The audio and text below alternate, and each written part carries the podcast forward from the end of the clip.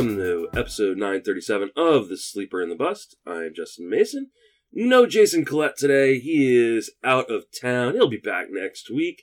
Uh, but I do have a special guest. Uh, that is Chris Clegg from uh, Fantrax and the Fantasy uh, podcast. Uh, Chris, welcome to the show. Oh, thank you so much, man. Very honored to be joining you. A show I've listened to for a long time, so it's a real honor to be on here chatting with you, man. I'm looking forward to it. Well, I, will try not to disappoint you. oh, I'm, I'm, sure you won't. It's going to be an awesome time. Definitely. Why don't you remind everybody where you reached on social media and then talk about what you do in the industry? Yeah, of course. I again on Twitter at RotoClegg, C L E G G, and all my written work is at Fantrax HQ.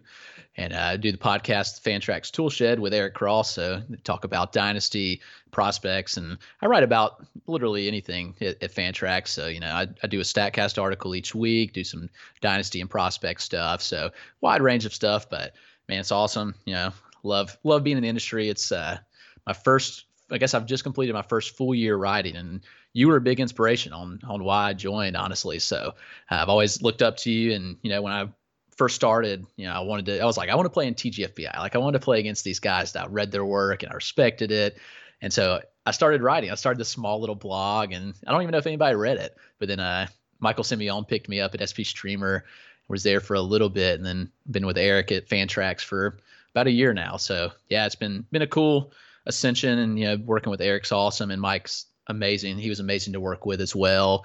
And again, just uh, it's so cool to be on here with you. As you know, I've always respected your work and looked up to you, and again, you were a big part of me uh, joining the industry. So thank you for that. Well, thank you for uh, giving me uh, credit. That's always awesome to hear. People are inspired by uh, TGFBI to get in the industry or anything I can do to help. Uh, I remember when you were working with Mike, that's where I got to know you a little bit, and uh, I'm glad to see you landed over at Fantrax, a great place to work. Uh, and you do great work. That's why I have you on yeah, here. So appreciate that. Happy to have you. And we will. Uh, we're gonna give away some really good information. Uh, let's start with some bad stuff, right? If, you, if there weren't enough injuries already, we're just gonna add on to that. John Means. Uh, he hit the IL this morning uh, after being pulled from his start with shoulder fatigue. Uh, this is just super disappointing because Means was having an amazing season. and, you know, like I said, I mean, everybody seems to just be getting hurt left and right. What are you doing with John Means? Are you just holding and hoping that he can come back here? Oh yeah, I at least want a little more information before I make a decision. I mean, we know he landed on the IL and you know the shoulder never a good thing. Shoulder strains don't typically end well, and he could be out a while. It's hard to say for sure, but there I was reading there is some optimism from his camp I don't know, you know, maybe they're just pumping some steam, but they think that uh, the Orioles don't need a fifth starter actually until June 15th, which is exact, exactly 10 days from today. And so it could be interesting. We'll see. Uh, there's some optimism that he could be back then.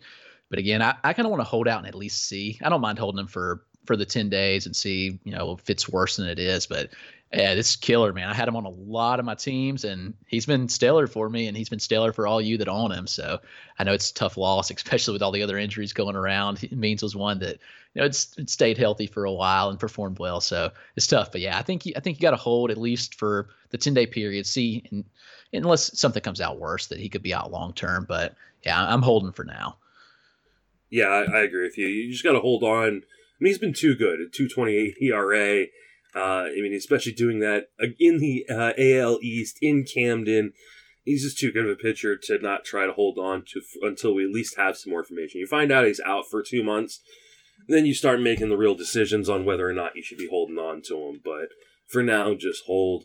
Uh, Jon Gray hits the IL with a flexor strain. This is not good at all for him or for his fantasy value. I mean, he's going to be a free agent this year. Finally, he's going to get out of Colorado. There's a lot of talk he get traded at the deadline. Uh, you know, and, and having a pretty decent year, the 429 ERA. Uh, and uh, it's uh, it, it is a bit disappointing. He's a cut though, right? Yeah, he's he's definitely a cut in my book. You know, the flexor strain never never ends well, and you know, I was just hoping that he get traded out of Colorado. Honestly, you'd love to see him land with like the Yankees or somebody like that, where you know he gets a chance to get out of Coors and kind of stinks. I don't know if we'll get to see that this year because it'll be, you know, we'll we'll see when he comes back. But overall, it'd been a pretty solid year for him. But yeah, right now I think he's a cut for sure. Uh, Spencer Turnbull ends up on the IL with a forearm strain, the dreaded forearm strain, and uh, again another guy who was just having a really really good year. 288 ERA had the uh, no hitter earlier this season. Um, this is again super disappointing. Are you cutting Spencer Turnbull? Uh, he's tough, but I think you you might have to. The the forearm tightness again is could keep him out long term and again, like with Means, I might hold on for a little while just to see, like, you know, give it a several days and see if there's any, you know, more progression with what's going on there. If he the MRIs come back bad or anything, but yeah, I mean, he's been so good. You you it's hard pressed to cut him. I mean, he's got two eight eight ERA. We know he threw that no hitter this year, a WHIP below one. He's just been good across the board. So yeah, it makes it really tough to cut him, especially, you know, you probably picked him up. I'm assuming most leagues he he was either drafted at the back end or you picked him up on waivers. But he's been a real a big a big win for you so far. But it seems like he might have to be a cut, but you know, he gave you good value for a while at least. Uh, a little bit of breaking news on Jon Gray. MRI came back clean. Oh, that's positive. So uh, I still unless you have just an open IL spot, which most people don't, I probably would still move on from him being a Rockies pitcher. But uh, it sounds like there is a chance he could be back uh, after a minimum stay. So we shall see, though. Uh, Kolten Wong hit in the IL with an oblique injury. Uh, this is frustrating because he already had an oblique injury this season, missed time. These injuries typically take anywhere from like four to eight weeks uh, to recover for him, and as we're seeing right now, often can be re-injured pretty easily. Uh, are you uh, stashing Kolten Wong? I don't think you can. I'm afraid it's going to keep lingering, and I'm afraid they rush him back. Honestly, I think they rush back Yelich. Honestly, and I don't know if that ends well for him. And we'll see what they do with Wong, but you know, it could linger for a while. Like this again, when we say the word again, it's you know happened twice now, and so it's frustrating to see. He's again had a good year for you. You know, four home runs, five steals, 280 average. He's been productive for where you drafted him, and I don't know. I think you have to cut loose. I don't think you can afford to hold him because I'm afraid it's going to be a couple months, unless, like you said, unless you have an IL spot. But at this point, I'm guessing that most people don't have any open IL spots, so kind of got to churn and burn and find that hot hand. So I'm fine cutting Wong. Yeah, I am too, and that's a bummer for me because I've got Wong in a number of places, but uh, yeah, four four to eight weeks at this point in the season could be the majority of the, the yeah. season left. So you got to just kind of move on uh, unless you have uh, you know an open IOS. But but like you said, very few people do. Right. Uh, Ji-Man Choi uh, hits the IL with a groin strain. Uh, I mean, I think he's a cut as well, right? Yeah, he's. Yeah, I think he's got to be. I mean, it's tough. He was, you know, hitting the ball decent. He's actually hitting the ball pretty hard so far.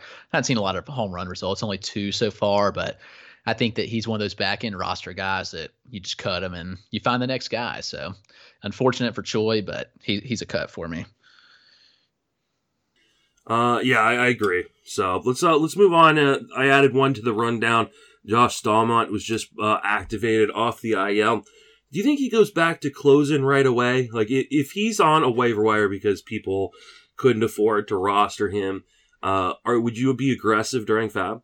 I don't know how aggressive I'd be. I think I would like to take a shot on him, but I'm afraid I'm not sure what he's going to go for because you know the closer market's so rampant. Like if if people even speculate, he's going to go for absolute fortune. That if there's a even chance that he could get back in, so yeah, I think he could potentially go for 50 plus dollars. I'm not sure I'm willing to spend that at this point on him, but I'll throw in a bid or two just to see because I think there's definitely a shot because he performed well in the role. And I think that he could, I thought he was going to take it and run with it when he got the job. And he looked to be doing that for the injury. So I just don't think like Greg Holland or uh, Kyle Zimmer, I think got to save. I don't think those guys can can hold the job long term. Yeah, I I'm I'm so worried that he's not the guy. Like I he's available in one of my main event leagues. And I have a bid on him. But I'm not being like super aggressive because one, I think most of us uh, you know, are like halfway through our fab at yeah. this point anyways. Um, and like I don't I hate like spending a hundred plus dollars in fab and then finding out I'm wrong on a closer. Right. Like it's just like the worst feeling that you drop 200 bucks on player A and then like the next week he's not closing and, and now you're like, oh, okay, I just lit that money on fire. That was fun. So, uh, I would try to go get him, but I'm not necessarily going, especially because they have just traded hands. You know, it's been Zimmer, it's been Holland, it's been Staumont, it's been Barlow. Like, there's just a number of guys that it could be in that bullpen, uh, and I don't think they're necessarily uh, tied to anyone in particular for any long stretch. Yeah, that's what I'm afraid of too. So I'd throw a bid out, but I wouldn't get overly aggressive. I agree with you. All right, let's uh, let's talk some FAB. Uh, we're gonna move uh, and uh, and talk about some guys who are being picked up pretty rampantly uh, in CBS leagues. Uh, that's where I got uh, a lot of these names from their roster trends. So let's start with Jonathan Schoop, who started off the year slowly, but has just been on an absolute tear since. Are you going to pick up the first and second base eligible Jonathan Schoop and how aggressive would you be? Yeah, I, I got him some places last week, which is pretty exciting because he's been hot. And you know, when with so many injuries this year, and if you've avoided the injury bug, then you've been really fortunate. But most teams have been hit hard, and so you've got to find guys like this and just ride hot streaks. And so that's what I've been trying to do is just ride the streaks out, especially in those lineup spots that I've had a lot of injured players. And so Schoop's been been really big, and so the the leagues that I don't have him in that he's available, I'm definitely going to try to get him this week. I mean, he's been scorching the ball. I mean, over the last seven days, he's got a, a 1643 OPS, which is just killer, four home runs. But it's even continued over the last month, really. Over the last month, his his OPS is up to nearly a thousand at 993, seven home runs over the month. So he's been smoking the ball. I think, especially with the flexibility, you can play him at middle or corner infield.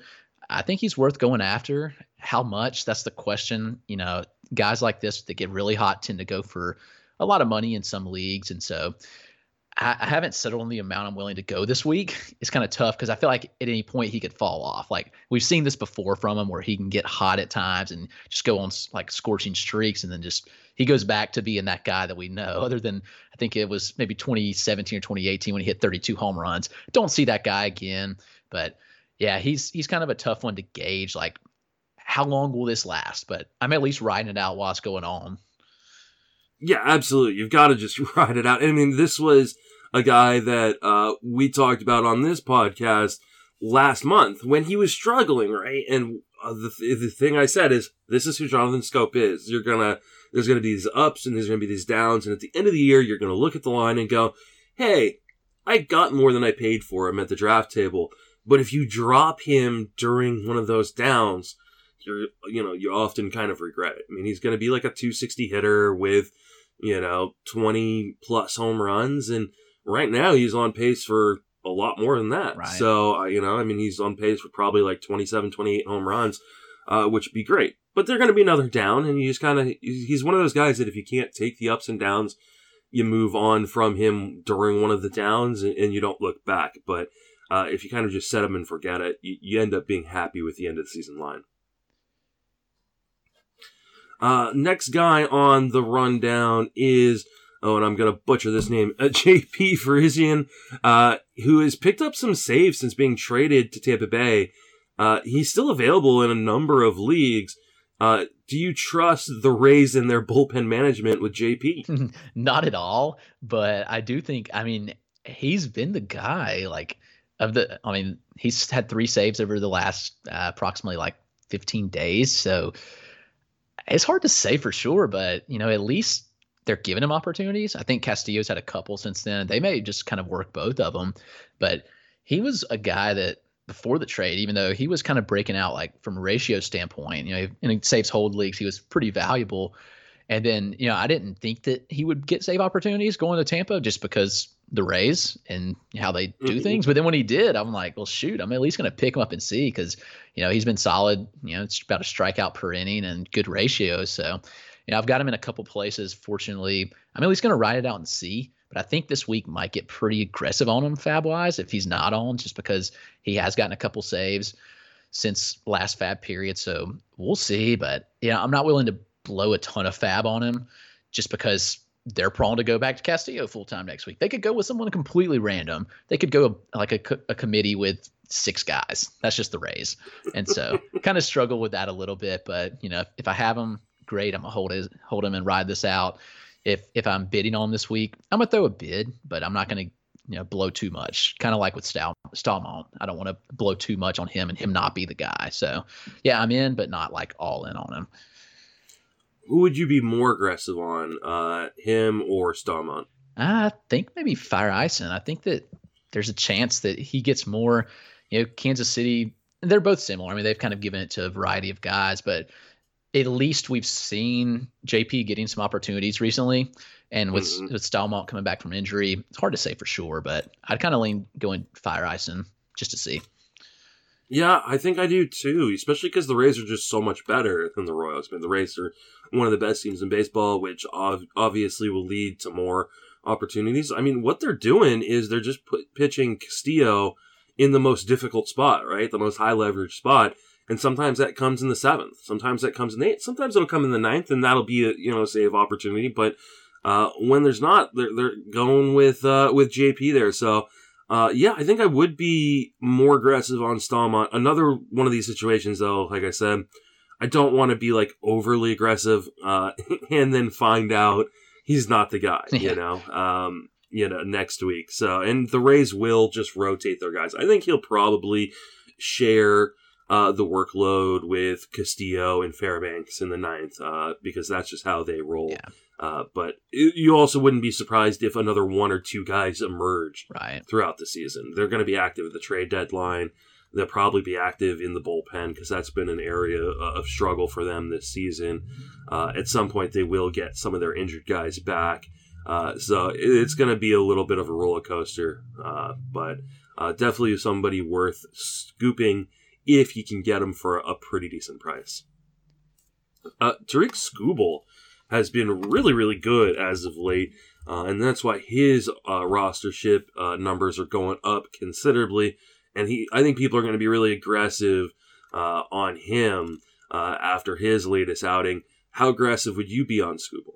I think I might get pretty aggressive just because starting pitching has been rough in a lot of places for me.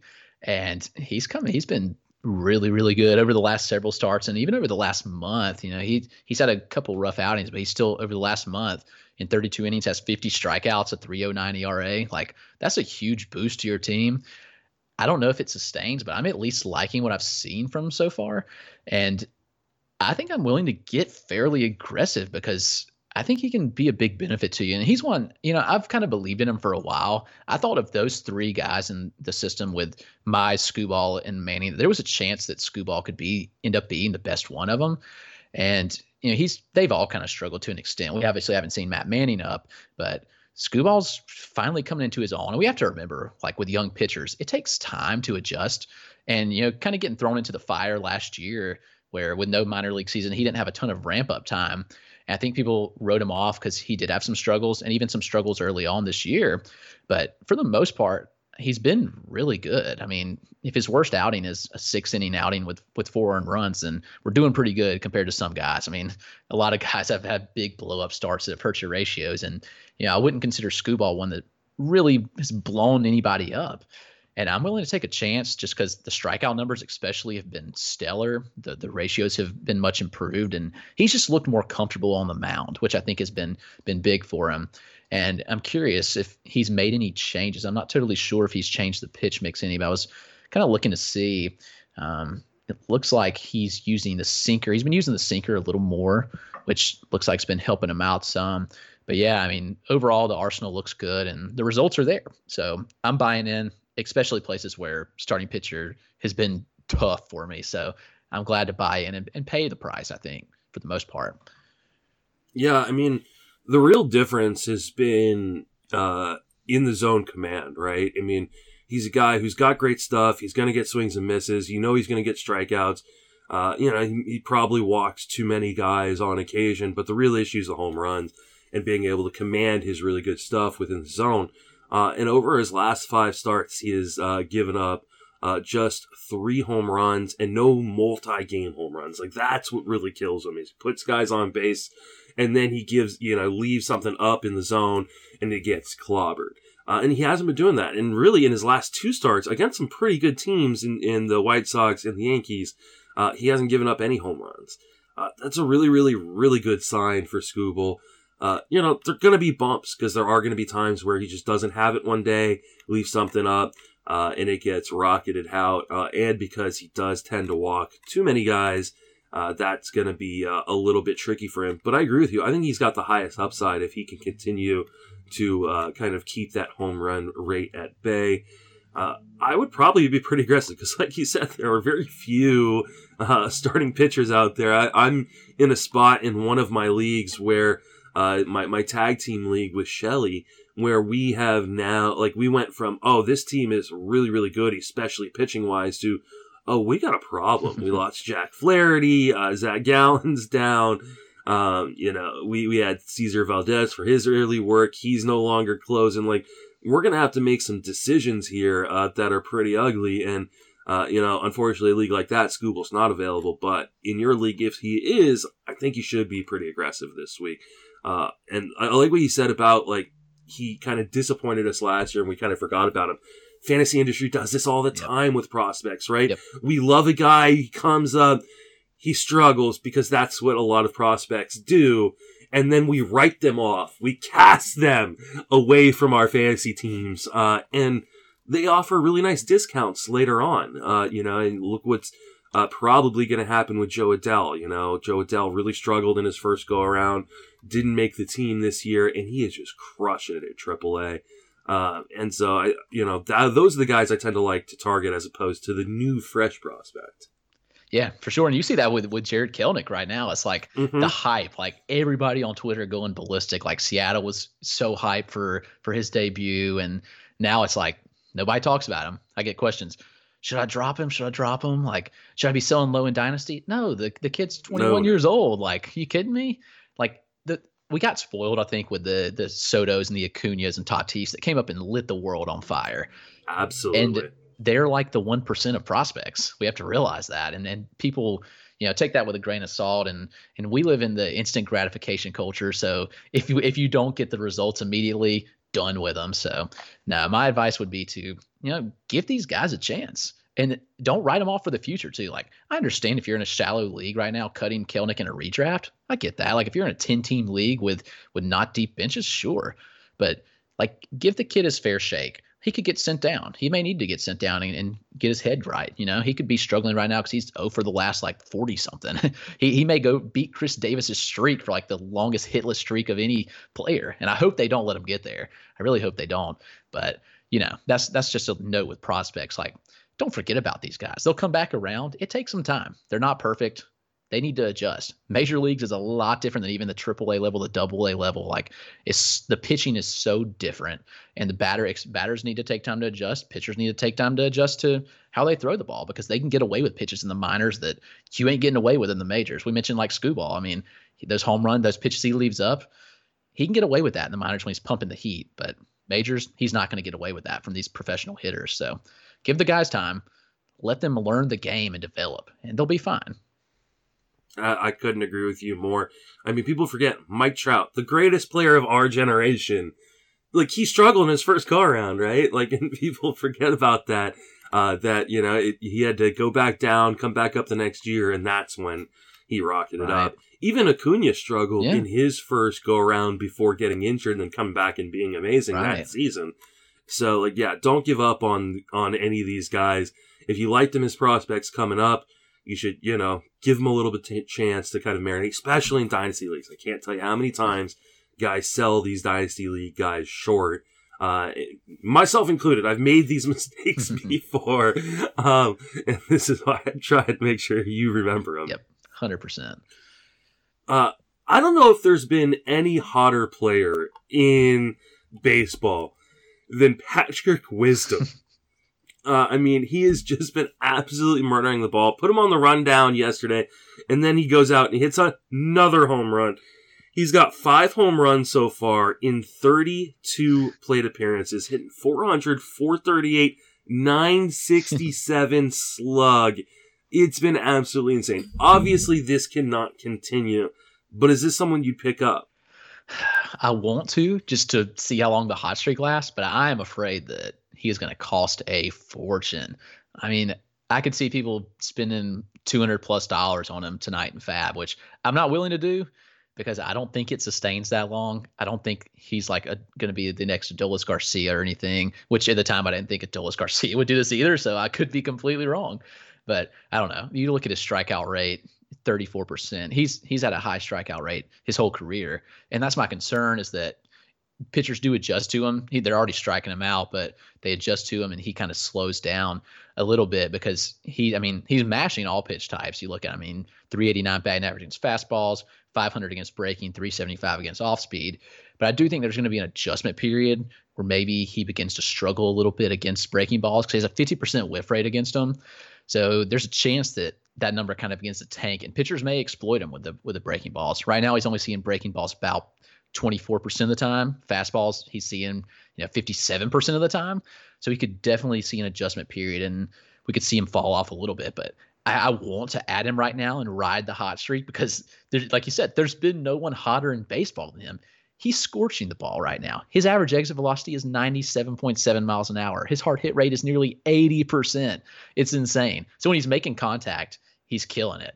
But I, I'm just afraid the strikeout rate you know hinders him. It's already high even with him scorching it. And I'm afraid that we see him kind of come back down to earth with time. I don't think it's this the next guy that the Cardinals let go away and he's begin, becomes elite, but I could be wrong. I'd like to get it. Like I said, I want him on my teams, but I'm not willing to blow a ton of fab on him. Yeah, I mean, this has Chris Carter written all over yeah. it. Um, and Chris Carter had a couple really good seasons in the majors. Um, and so like, like you said, it could be possible that he figures, uh, this out and like maybe can make a, you know, extended run for the season. Uh, I, I sincerely doubt it. We're talking about a guy with a, a near 35% strikeout rate. Uh, it's the contact, man. It's the lack of contact. Uh, his zone contact percentage is 68.3%, just for reference. Uh, the uh, the league average is about 84% this year. Um, so I mean, he just he swings really really hard, and if it you know he doesn't necessarily know where the the ball is going to be. He's just swinging really hard and hoping to make contact, and right. when he does, that ball goes far because it's got a you know over 50% uh, fly ball rate. Uh, like you said, the exit velocity numbers are amazing. Yeah, I probably would ride the hot streak, but at the same time if the hot streak was over and we just didn't know that yet, that wouldn't surprise me either. Like this could go cold in an instant. Um, and then if it does, he probably ends back down at AAA. Right. Uh, so I'm not gonna overinvest. Like I, I, I'm gonna throw some token bids out there, but I'm really prepared for this week to be just left out of getting Patrick Wisdom, uh, in spite of the fact that I do love the power. Like we've always known he's had that power, right? right? You go look through his minor leagues and even you know a few kind of uh, stretches in the majors, he's always hit for power. He's never hit for average. Uh, I mean, so you, know, you look at what he did in AAA in 2019, hit 31 home runs, but hit 240, had a almost 28% strikeout rate. This is kind of who he is. Uh, but if you need some cheap power, you know, maybe you can sneak him through. Maybe a lot of people feel like us, I, but there's always going to be one guy that uh, in in the league that's like, oh no, this is the real thing. I'm, I'm ready to kind of jump on that. All right, let's go ahead and move on. Talk about Freddie Galvis, who's been kind of uh, you know having a pretty decent year, especially on the Freddie Galvis scale. Uh, are you grabbing him, especially uh, if you need a shortstop right now? I think he's kind of who he is at this point. Like we know who he is, and he's just always underappreciated. There's some pop here that you know he's been showing recently that we haven't always seen. I mean, you look in 2019, he had 23 home runs, and then last year he had seven over 159 plate appearances. This year he's got nine over 200. He's adding a little pop to his game, which has been interesting. And we know he's going to be like a, a 250, 260 type hitter, but you know, for the leagues, deeper leagues like 15 teams, especially, you know, one league I've been starting him in my middle infield for a couple weeks just because injuries have depleted me. So, you know, I would hope that there's a chance you can have a better starting shortstop, but maybe as a middle infield option, like he's not bad. You look at some of the stuff he's done, and even this year alone, we've seen the the exit velocities up a little bit. He's barreling the ball at the highest rate of his career. The the launch angle is better too. You know, more conductive to home runs at near 15 degrees. The sweet spot percentage is up to 38%, which means he's hitting that ideal launch angle more often than he has been in his career. Now there are some concerns. I think that you know with him the XBA is a little low. Maybe he's gotten a little lucky, but again, this is who he's always been. He's a career 247 hitter. He's hitting 246 right now. I don't think you should expect much more, maybe 250, 260 if he gets hot. But, you know, everything lines up with exactly what he's done his whole career. And I think he's a fine option in the middle infield. He, he's not going to be a sexy name by any means, and he's not going to give you sexy stats, but he's definitely can fill the need that you have. If you've got injuries like most do, and we've I've said that a couple times, but you've got to be willing to add guys like this, even though, you know, Freddie Galvis, like whatever, he's not that great, but he produces enough where he can help you. He's not giving you a zero in those spots. So, yeah, I think that if he's still available, you know, I'm more than willing to add him because I think that he can help you out. You know, I don't I don't want to sit there and I don't I can't think of him off the top of my head, but I'm afraid to get a guy that's going to give you like virtually no power, no speed in that spot. And Galvis is a guy that at least gives you a little power, so I'm willing to add him for sure. Yeah, I mean he's he's having quite a year. Uh, you know, like you said, hitting, you know, 246, that's kind of right in line with where he's always been. But right now he's posting a career high walk rate. Uh, we know he has a little bit of speed to his game. It's not like burner type speed, but he's going to get you some chip in stolen bases. But the power's been really impressive. And I think we kind of forget Camden in the summertime, man. It warms up there, and that's a really great place to hit.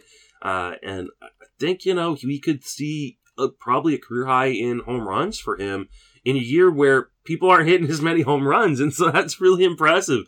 Uh, yeah, I think people should, you know, if you're in need at shortstop, he's uh, kind of one of those options people overlook because he's 31. He's kind of been a journeyman the last few years, not super sexy, but uh, I think he's, uh, uh like you said, uh, perpetually underrated. So. Uh, I think he's a he's a decent target this week in FAAB if you're looking for a shortstop, especially someone with pop. Martin Perez has been absolutely uh, fantastic. He's coming off another great start where he went uh, seven and a third. Uh, only gave up one walk, and it was his last batter, which uh, in, in that eighth inning, uh, that caused him to be pulled. Uh, was his first walk of that game. He right now sporting a .62 homer per nine, 309 ERA. Is this legit? Do you buy into Martin Perez? Uh, I don't know. I don't think I do. I'm just afraid again. He's going to have one of those blow up starts that just absolutely obliterates you. And I don't know if I'm willing to put him in my lineup for that reason. You know, pitching, like we said, in the AL East can be very scary. I have concerns that he just has one of those outings where he has like 10 earned runs and just absolutely obliterates your ratios. And so, yeah, what he's done has been great, and he's been good. Cons- like he's been pretty consistently good too at that. It's not like it's just been a super hot stretch by any means. He's been good most of the season. I mean, you have to be solid all year to have a, a 309 ERA like that. You know, the strikeouts aren't really there, but shoot, if he's giving you ratio, those good ratios, he's giving you innings, like he's giving you what you want and what you should expect out of him. And even, you know, 52 Ks over 58 innings is, is not bad. It's not great, but, you know, he's been good. I'm just afraid this falls off really fast. And especially like you mentioned, in the summer in Camden, it gets hot. The ball starts traveling. A lot of those teams, the Yankees get hot they they're going to start mashing. I don't want to get him on the wrong side of one of these matchups and and just blow you up. And that's what I'm afraid of. Now he, he's looked good. I think there's some tangible changes that we've seen, better locating of pitches. Even you like he's utilized the sinker a little more this year. His cutter's been a pretty good pitch. So yeah, I don't know. I'm just I don't want to be on the wrong side of this, and that's what I'm afraid happens. Yeah, and this is a tough week too. He's got a two start, which is great but it's versus Houston again. He's got to go up against that exact same lineup. They won't be sitting Kyle Tucker, uh, and I think it was Yordan Alvarez, uh, yeah. they were sitting this last outing. Uh, and then he's got to he's got to uh, go against uh, Toronto. It's been one of like the hottest lineups in baseball. I think you know, it's not very often you fade a two start, but this is one I would, and I, I'm just not going to be aggressive. I, I, I've, I was a huge Martin Perez fan when he was a uh, prospect, and he just continuously disappointed me uh, all throughout uh, his time with Texas. Uh, this has been a fun little run. If you've been riding that hot great, but I don't think it's going to end up real well. I think uh, at some point you look at like the xERA, it's 439 as opposed to his ERA, which is 309. Like there's some massive regression coming here at some point, especially as it starts to heat up in Fenway. I think he's gonna he's gonna give up a few more home runs, and that's gonna be uh you know part of his undoing. It has been impressive so far, and I think he can be viable in kind of your 12 and 15 mixed leagues if he continue to keep the walk rate uh, at the uh, place it's at right now because it's it's close to the best of his career. But ultimately, I think the home runs probably gets him, and I, I don't know that he's going to be able to keep up this uh, kind of pace rest of the way. I think Boston has just got some Cardinal devil magic or something right now because they've been really, really good in the rotation where I don't think anybody expected them to. Right. Uh, they've been real good. Been impressive for who they have, especially. Mm-hmm. Uh, Tony Gonsolin's coming off the IL this week. He lines up for uh, you know for the Pirates uh, and may even get a second start depending on how they work the rest of that rotation now that he's back. Uh, are you uh, going to be aggressive on Tony Gonsolin this week? Yeah, I mean he's on pretty much every league that I've had, like that I'm in. I got him last week in tout, and I just set on him because I was like, I, I, I knew I wanted. My rotation had Gallen and Maeda and some guys that a lot of guys to go down. I was like, I knew I needed Gonsolin. And so I went ahead and picked him up last week and just in speculation, I set, you know, tout, you have to sit on it all week, which kind of sucks, but I, I ate the bullet and hoping that he'll give the returns. And, you know, I'm normally hesitant to start guys right off the IL, but getting Pittsburgh and maybe Texas for a two start week, that could be kind of attractive. And, you know, Gonsolin's a fantastic pitcher and a guy I thought, you know, he, we always had the question marks of, would he ha- have a rotation spot coming into the year because you know they signed Bauer and they're crazy deep in the rotation, but he's got a spot now and it's his to lose. I mean, May's not coming back, so Gonsolin has this chance where you know I think he takes the job and runs with. It. I think he could be good the rest of the year because you know he's been really good throughout his career and. I just think he hasn't got his fair shake yet. But you know, last year and he started eight games at a two three one ERA, about a strikeout an inning, a 0.84 WHIP he was stellar, and now he's getting the chance, and I think he's going to take it and run with it. I'm inclined to start this week, and that goes against everything I've always kind of believed and said. But I think he's ready. He's got the reps in AAA, and kind of gets eased in with these starts. So, you know, if if he's available, I think I would get more aggressive on him than Skubal, honestly, because I think that he's just a better pitcher long term, and he's kind of guaranteed a spot now in that Dodgers rotation, which has always been the question. So if he's available, I'm going all in on him to get him because especially if you need rotation help. A lot of starting good starting pitchers have gone gone down. I think that Gonson can step in and be that guy for you. So yeah, all in on him if he's available. Yeah, I'm right there with you. I mean, this was uh, it was disappointing when you know he got injured. Uh, I mean, he's been okay in AAA, a little bit of homer problem, which isn't something we necessarily expect from from him, but I'm not super worried. I mean, they've been running with this kind of like bullpen game every fifth day with David Price, uh, and it just it's been pretty ugly. And they're a team that uh, is in a bigger dogfight than we expected in the NL West because the Giants have been so good. Right now, they're third in the NL West. So, uh, I mean, I think it's likely both wildcard teams come out of the West. So, you know, they're not necessarily risking not making the playoffs, but they want to win the division. They're the defending champions, uh, and they're going to do what they can to do this. I think they're going to let Gonsolin pitch. This is a great opportunity with a really nice schedule uh, uh, early on. He may not go deep enough for a win. We'll see. Uh, you know, maybe they're a little bit careful with him, uh, you know, in his kind of first uh, go around. he has only gone three, then three and two thirds, and three and two thirds in his minor league work so far, uh, you know, this season. So it's likely he probably doesn't qualify for a win this week, though. I mean, going up against Pittsburgh and then Texas, like who knows? Yeah, three two thirds against a minor league team might be five innings for one of those teams. Might so, be. Uh, yeah, no, I would be very aggressive because I think he is one of the few difference makers uh, that's available this week. uh, and probably available for the next few weeks in terms of, of pitching. Uh, so if he is available in your league, uh, definitely go out and get him. I think he's available in about 35% of CBS leagues. So, all right, let's go ahead and move on and talk about Alex Cobb, who's been very good, and he's been one of the more actively picked up players recently. Are you going after Alex Cobb? No, just because what I'm afraid of just happened yesterday. I mean, five earned runs, still went seven innings. You know, it, like you said, his rostership rate is up a ton, and he's been good. Like you look at what he's done over the last month, and he's been stellar. But it's just again one of those things. He's kind of rocky soil that I'm just afraid that he may blow up. He's going to blow up and destroy your ratios. I don't think I'm going to put a. If he's available, I'm not really putting any bids on him just because I'm afraid of that blow up, and I don't want my ratios to take a hit.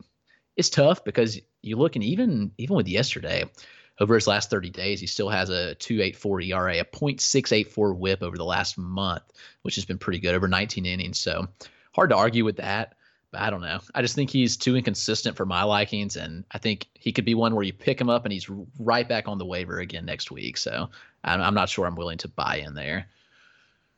Yeah, I'm gonna have to go back and watch that game yesterday because, uh, yeah, I mean, I, I, put this sheet together before he uh, before he threw, right? Uh, and just box score scouting, it's such a weird line for a guy who gave up five runs. Yeah, like one walk, one home run. It seems, and you know, without even looking, uh, my guess is it's probably like one really bad inning. Yeah, he gave up all um, five in the fourth, and he was one of them was a grand slam. Yeah, okay. So, okay, so that's that makes a lot yeah. of sense.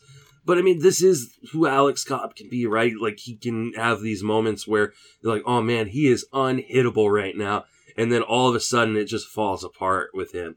Uh, and so I'm, I hear what you're saying because most people ate this start, right? Like, yep. I, I don't think if you had Alex Cobb on your team you had to be starting him against the Mariners. Like it just like this this is obvious like an obvious like easy play, and I'm sure a lot of people used him in DFS yesterday. We're really really right. disappointed. Uh, yeah, I mean he's been really good. Is the problem, man? It's like you look at some of the underlying metrics, and like he is uh been very impressive this year. He's got you know 254 FIP, 263 xFIP only like walking guys at, you know less than three per nine. Home run rate is down this year. I think he's getting a bit lucky, you know, here so far, you know, and maybe he's uh, he's getting away with some mistakes. Uh, I think it's it's hard to you know be greedy if you if you need starts, but I think uh, you have to be careful, right? You want to kind of avoid Houston with him. You want to avoid some of the better teams, but you know, kind of sh- and hopefully you know not get blown up a little bit like he did yesterday against the bad teams. But uh, he's definitely not my favorite guy on the list. I'm not avoiding him if that's my best best option though. Yeah, no, I think you're right. Like you said, he with how he's pitched, it's hard to go against him. But you know, in the back of my mind, I'm just so afraid that he'll just destroy you one outing and you know set you back on ratios. But yeah, I can see an argument for going with him for sure. All right, let's uh, move on and talk about Hunter Renfroe, who's been uh, hotter as of late. I mean, this is a guy who tends to be kind of up and down. Since May 20th, he's hitting 378, 429, 644 uh, with two home runs. It's been impressive, but is it just isn't it just a matter of time before Hunter Renfroe disappoints us? Hmm, probably so. I mean, I did expect him to have a big year, though. That you know there was not a lot of outfield options in Boston, and I thought he would just kind of have the job. I thought his bat was kind of like conductive to that home stadium where he'd hit. I thought he could hit 30 plus, and you know it's not out of the realm of possibilities if he gets hot. You know he's got seven home runs right now, but really that's that's all he's good for for the most part. It's just that power. You mentioned he's hit for good average. Recently, the average is even up to 266 overall, which is serviceable. Like that'll play all day, especially when he gives you that kind of power. But again, he'd get cold in a heartbeat. The Red Sox could go out and acquire a, lead outfielder because they're performing. And I don't, I don't think they expected to perform this well. Like you mentioned, we mentioned earlier with the rotation pitching well. Like they could go out and get a solid outfielder, and he could lose his spot. And so, like I said, things could go south kind of quick. But you know, he could also get hot and give you five home runs in a week, which is massive for you. He's just that kind of boom or bust type of player. I think in a, especially in a five outfield format, like he's a guy you might have to start right now, especially if you got some injuries. I know some of my, I've got a, a DC league right now. I can't even field five active outfielders. It's ridiculous. I've got so many injured. I had 10. I've got six of them that are injured. I'm like, it's obnoxious. So Ren, Renfroe's a fine fill in. Yeah, he could give you some solid power, I think. And I'm willing to take a shot. I don't think he's going to cost a fortune. Again, he's kind of seems to have flown under the radar. His roster rate is up a little bit. You know, on Fantrax, I'm looking, it's up six percent. You know, over the last week, but he's still one I think you could acquire for a reasonable price if he's not on. Like he's not a guy that people are rushing out to get, like the Patrick Wisdom who's been crazy high. Like I think Renfroe flies a little more under the radar, and I think he's a little more sustainable long term than Wisdom. So I'm willing to put in a higher bid on Renfroe than I would be Wisdom personally. But that's just me. Yeah, I think I tend to agree with you. I mean, here's the thing: he's really good against lefties, like you know, and and he's doing that this year where he's hitting 333 with two home runs against left-handed pitching. And he is typically just atrocious versus righties. yeah. Right? So 237 so far this year with five home runs. 237 is actually pretty good for him in terms of his work versus righties. Uh, I mean, Boston's going to play him for right now. His defense is good enough. Uh, he's got a ton of power, but like there are going to be cold stretches, and those cold stretches are going to be brutal. And right now, he's hit the ball well. He's get playing time. That'll change at some point, but it's fine to ride the hot streak, especially if you need power. And if you look at the schedule, like coming up, like take a look at who who's Boston lines up against in, in their you know in their games. If he's going up against like four lefties that week, hey, that's a really good week to throw Renfroe into the lineup, especially if you're playing in daily moves leagues or like uh, NFBC where you've got the midweek change. Kind of try to attack lefties with him because that's where he's going to do a lot of his damage. Uh, that being said, if he's got like, you know, if he's going up against Philadelphia one week and that, you know, they have only righties in the rotation, that's a week to kind of sit him. I haven't looked at uh, what their schedule's upcoming, uh, but definitely check the schedule before you invest too much into Hunter Renfroe. All right. Uh, Amed Rosario is one of those guys where he's one of these guys who was a, you know, kind of a top prospect that people really liked.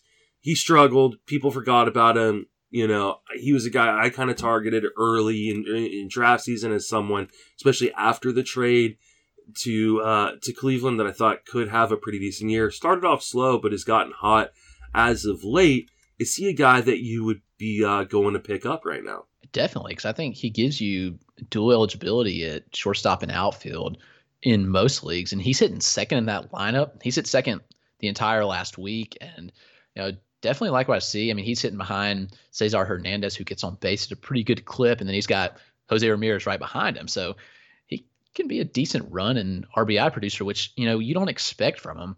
Plus, you mentioned, I mean, he's just been performing really well, and you even mentioned the pedigree. He was the top prospect in baseball by some people at one point, like ahead of Acuna, ahead of Soto, like guys like that, and people forgot really quick and just forgot about him that he was worthless, not worth anything for fantasy. And I do think there's still some upside here. I mean, he's only 25 years old, and most guys don't hit their prime until 26, 27. I'd be willing to give him his fair shake. And, you know, the overall line is not stellar right now at 244, 310, 363. But you mentioned he's been heating up over the last month and especially over the last couple weeks. And I think there's some home run power here. I mean, he doesn't smoke the ball by any means. He doesn't barrel it up at a high clip, but I think there's, you know, 10 home run pop. He's got three so far in 168 plate appearances. There's 10 home runs in the tank and potentially 20 steals, which is valuable in a, a 15 team mixed league. You know, I think there's value to be had here, especially with him heating up. Yeah, I'm willing to take a chance on him if he's still available. And he's a guy I was adding the last several weeks, and he's paid the returns. And I hope that he'll continue this. I think there's definitely a shot. I mean, he's got the spot right now locked up. You know, they sent down. Uh, I'm blanking on his name. Uh, Gimenez. Uh, him, yeah, Andres Gimenez. and they sent him down, and there's no signs of him really coming back up. And so Rosario seems to have that shortstop spot locked up, and he can even play center field if you know they've got Bradley Zimmer out there right now. I could see Rosario playing center field in the case that Gimenez comes back up. So no, I'm I'm a fan of. I think he can continue this, so I'm happy to add him and, and play him. Yeah, I, am right there with you. Uh, over the last like uh, let's say uh, two weeks since uh, May 22nd, in 310, 396, 476 with a home run, two stolen bases. like you said, he's he's hitting second. He's hit second in every game he's played since May 23rd, uh, which is a great spot to hit. Like you said, right in front of uh, Jose Ramirez. Like this is uh, a really good opportunity. He's taking advantage of it. Like you can't really ask for much more. And people really stoked on him a few seasons ago and just wrote him off uh, because he struggles. But he spent a lot of work uh, before getting traded from the Mets, working with their uh, hitting coach in the offseason, trying to kind of fix some things in his swing. It looks like he's done that. Uh, he's definitely better against lefties than he is against righties, but I think he holds his own enough. Uh, and they don't really have any other options. Like they're not, uh, you know, and and because he's got that ability to move between positions, even if they do bring back up Gimenez or they find another option at shortstop, they'll move him out into the outfield because that outfield defense can be kind of brutal with Naylor out there. Uh, so uh, I think he'll be fine. I think he's going to get plenty of playing time and, and be uh, pretty valuable rest of the way. And if he's still available in your league, you got to go scoop him. Uh, all right, let's finish off with Pavin Smith, who's been uh, uh, doing some things as of late. it seems like he's kind of entrenching himself in that Arizona li- uh, lineup either at first base or in the outfield, are you going to the wire to grab Pavin Smith? Yeah, if he's available, and unfortunately he hasn't been available for a while in, in most of my leagues, but he's been just so good. And like you mentioned, he seemed to have locked that spot in. He's not in the most ideal spot. He's hitting fifth or sixth, which fifth isn't bad, but you know below him in that lineup's not great. So I don't know if he's going to score a ton of runs, but he's just been consistent, super consistent. He's hitting well against both righties and lefties. More of his power comes from the right side you know, four of his or from against the right side. He's had four home runs against righties, 297 average against them, but a 280 average against lefties has been solid. He's hitting the ball well, and I think this is exactly who he is. He's going to give you solid average and a little bit of power. He's not going to blow your doors away with with power, but he's a serviceable option, especially in deep leagues, and he's got first and outfield eligibility, which is definitely nice. I think he give you 15 to 20 home runs though, and if he continues to hit like he has been, you know, if he hits 280 to 290, that'll play, especially in a deeper league with all the injuries. I mean, he makes elite contact in the zone. It's his zone contact's near 94%. Very, very good. You know, he hits keeps the ball on the ground a little bit too much. I think that kind of hinders his home run pop. His ground ball rate's near 50%. But even still, you know, he's hit the ball hard. I, I like what I've seen. And I think he's a guy that's well worth rostering, even in 12 team leagues at this point. I think he's worth rostering because he's providing. He's just consistent. He's not like one of these pop up guys that keeps, you know, this like Patrick Wisdom. Like I think Pavin's been consistent all year, and I think he's going to be consistent. Like, and this is who you can expect him to be probably, you know, give you a few home runs and a solid batting average, and I'll take that all day, especially with the dual eligibility. Happy to get him if he's still available. And you know, we have to remember, like he was a high first round pick back in 2017. There's a lot of hype on him. Another guy who just didn't blow the doors off right away in the minor leagues, and people kind of soured on. But there's plenty to like in the bat, and I think he will continue to perform. So yes, I'm definitely adding him. Yeah, I, I am too. If he's available in any leagues, and I think he's a guy that you could be aggressive on because we're we're in an era right now, especially with this new ball, where the league batting average is 236. Mm. so you get a guy who's got a 293 batting average with a 306 X uh, uh, batting average, uh, hitting the ball hard. Like you said, amazing zone contact rate for a, a guy who's typically a first baseman. Uh, I mean, I think there's a real chance that he just, you know, supplants you kind of Wally Pipps uh, Christian Walker here, and Christian Walker heads to the bench when he comes back. Or even if Walker does get play, they can move Pavin out to the outfield uh, and play him there. So uh, I really like Pavin Smith. I think he is kind of uh, people are overlooking him a little bit because he doesn't have like a huge carrying tool, but that batting average can be your your your carrying tool in fantasy, especially when we're looking at these kind of bad batting averages across the league. If you got a guy who's going to consistently, I mean, likely hit you 280 plus rest of the way, that's, you know, 40, 50 points higher than the league average. That's, that's awesome for your fantasy team and kind of an underrated thing that people don't uh, put into account. Like often we go, oh, this guy could steal me, you know, five to 10 bases rest of the way. Uh, give me the guy who's playing every day in the middle of a lineup that is going to give me a really, really good batting average this way over four or five steals for sure. 100%. All right. that is going to wrap us up for this episode. Chris, thank you for joining me. Yeah, of course, man. I appreciate you having me. It was a fun episode and a great time getting to talk with you, man. I think it's the first time we've recorded together, so definitely yep. a blast and honored to be on with you. So thank you for having me. Definitely remind everybody to reach reached on social media and then plug all your work. Yeah, of course. Uh, on Twitter at Roto Clegg. Uh, all my written work, Fantrax HQ, the podcast, the Fantrax Toolshed with with Eric Cross, is also on the Fantrax Network. And uh, you know, like I said, this week I'll be having my updated OBP prospect rankings coming out, and so I kind of focused on uh, on base percentage league, which I think are becoming more popular for dynasty. And so you know, Eric and I were talking, want to do something for that, and so that's been working on that. That'll be updated coming out uh, Monday, which you may be listening to this on Monday, so they'll be out. And then uh, also working on Statcast piece, looking. I look at a different metric every week, kind of look at some guys that are excelling, guys that are falling, and so that'll be out next week as well. So you can find that work on Fantrax HQ. But uh, thanks again, man. I appreciate having me on. It was a good time talking with you. Definitely. Uh, you can reach me on Twitter at Justin Mason FWFB. Uh, obviously, you can hear me on this podcast. You read all my work over on Fangraphs. I'm also on the Friends of Fantasy Benefits podcast and the TGFBI podcast. Uh, don't forget to go and s- uh, sign up for the Patreon, the Sleeper and the Bust Patreon.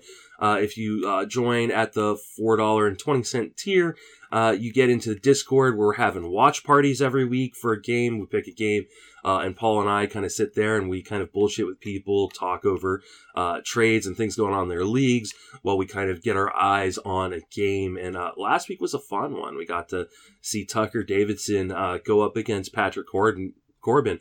Uh, and that was kind of an impressive game to watch. So definitely come and join us there, uh, and uh, follow all of Chris at his work. Uh, Chris, thank you so much for joining me. for Chris myself, thank you for listening. Have a fantastic baseball season.